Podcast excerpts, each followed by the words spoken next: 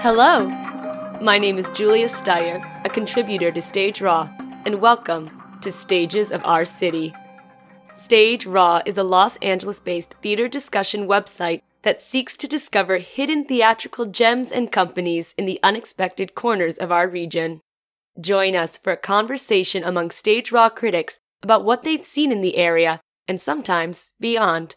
From small black box theaters to large commercial venues, the critics of Stage Raw make it their mission to witness the wide range of stories that our theater makers are telling. Please welcome our moderator, founding editor, Steven Leigh Morris. This is Stages of Our City. Senator Anthony Portantino is the California State Senate for the 25th District and represents parts of the San Fernando and the San Gabriel valleys. He is the author of Senate Bill 1116, which is a $300 million ask in grants for small arts organization as an attempt to help them recover from the effects of the pandemic, as well as Assembly Bill 5. He joins us today to talk about his authorship of that bill. Senator Portantino Valentino, welcome to Stages of Our City. Well, thank you for having me. Really, really excited to be here this morning. Great. You are joining us from a festival in Burbank, a multicultural festival in Burbank. You told us you represent parts of the San Fernando and the San Gabriel Valley in California Senate. And first question is why did you choose to author this bill in particular? And how do you think it stands a better shot with the governor than Senate Bill 805, which he refused to sign? That's actually two questions. So the first one's easy. I mean, I'm a lover of the arts, in particular performing arts. You know, I came to California to pursue a career in the film industry and, you know, love entertainment and arts and entertainment and have always been a supporter of live theater in my district whether that's high school live theater or local nonprofit live theater. It's something that I've always tried to to frequent and support and take my family to uh, on family nights out. It's a natural for me just from who I am as a person, and then also the number of nonprofit theaters that are in my district, from you know Sunland Tujunga through Burbank all the way out to, to Upland. You know Ophelia's Jump, Antaeus Theater, Sierra Madre Playhouse, Garry Marshall Theater. I mean, there's so many yes. live venues in my district that suffered dramatically during the pandemic and were impacted by uh, AB5 from a from a regulatory perspective. And so it, it just made to me all the world of sense to embrace this mission of how do we help keep live performing arts thriving in California beyond just entertainment value. You know, they're in many communities, they're the entree to young people getting exposed to the local theater in, in the community just brings young people into the arts. Uh, and it was decimated by the, by the pandemic. And so when we did not have success last year with the first bill, I said, you know what, I'm happy to, to partner with theater. And this year, labor was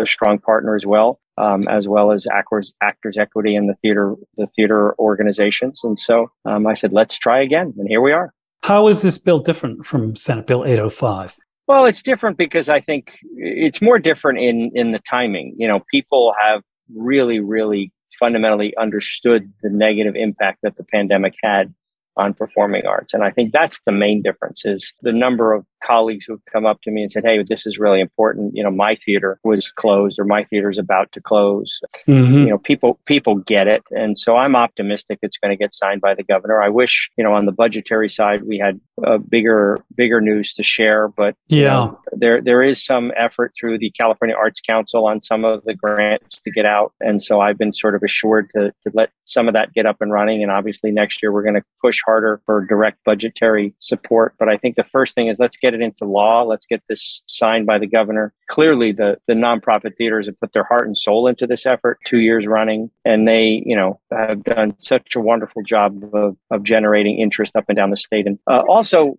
I think another piece that's been important to, to recognize, you know, theater is also multicultural and theaters in different parts of California reflect those communities as well. And I think that's been a message that the arts community's gotten out. You know, we're not talking about a suburban bourgeoisie problem. We're talking about a cultural, sociological, multicultural, multi-ethnic field of, of wonder, which is the arts. And every community embraces the arts and supports the arts. And we, as a, a regulatory body, as a as an assembly, as a senate, as a government, have to also respond and support the arts as well. Do you think the strongest argument of the bill? You've been very articulate about the importance of the art form and its relationship to community. I know that one of the other arguments, and I'm wondering how much you're pushing that, is is a business perspective that it makes good business sense, um, and I'm wondering how that feeds into the to the advocacy for this bill.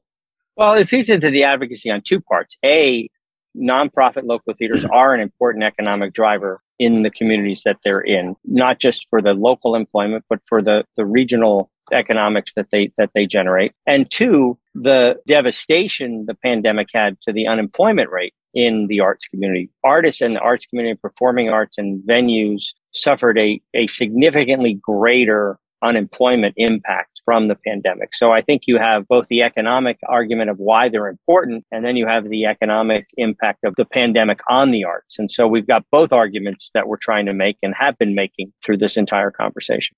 Thank you. The bill is currently it's a three hundred million dollar ask over three years. Is that correct? That's uh, correct. And currently, it's it's unfunded at this point. But you're not concerned that you can at least get the framework up, get the law passed, and then fund it on the back end. Is that how? Is yeah, that the strategy? It, it, yeah, it's subject to a budget appropriation. So we're making it subject to the budget appropriation, which means the governor has no reason not to sign it and then we'll then we'll double down on our negotiation next year to make sure that we have funding behind it. Uh, truthfully, I was not happy. There was a hundred million dollars in the budget through the whole process, and then it, it suddenly disappeared. I'll be honest with everybody; it was one of those things where everybody's saying it was someone else who did it. Yeah, um, yeah, and at yeah. this point, I don't really care who who made the decision. Uh, Yeah. I just want to get. I want to make this law, and then I want to make sure it's funded.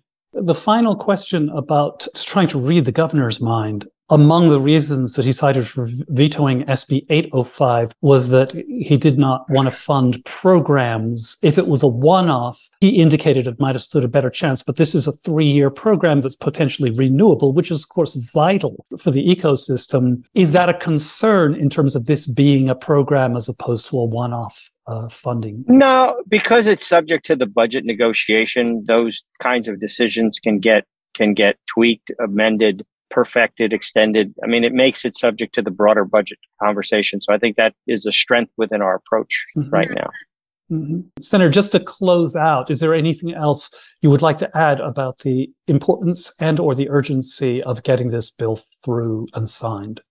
Well, first of all, I just would like to thank the broader arts community, the live theater, the nonprofits, all of those executive directors out there, their members, the actors and performers who have been part of the coalition. You really have kept this uh, front and center and have done a great job up and down the state of California, galvanizing your members and and the arts community. So my deep appreciation for that. Um, and then second, it, it, it's an important mission, and I'm committed to to getting it over the finish line, and you know really respect the effort of the artists and the appreciation of their their talents. And so, thank you, and we'll keep keep trying until we till we get it. The, the, we're not going to let the camera or the lights go dim until we get this through. Senator Anthony Portantino, thank you so much for joining us. Thank you, sir. Thank you all for joining us today on this episode of Stages of Our City. To learn more about Stage Raw or the Los Angeles theater scene, visit www.stageraw.com. And be sure to support us on Patreon so that we may continue to highlight the work of theater makers here in the City of Angels. I'm Julia Steyer, and this has been Stages of Our City. Till next time!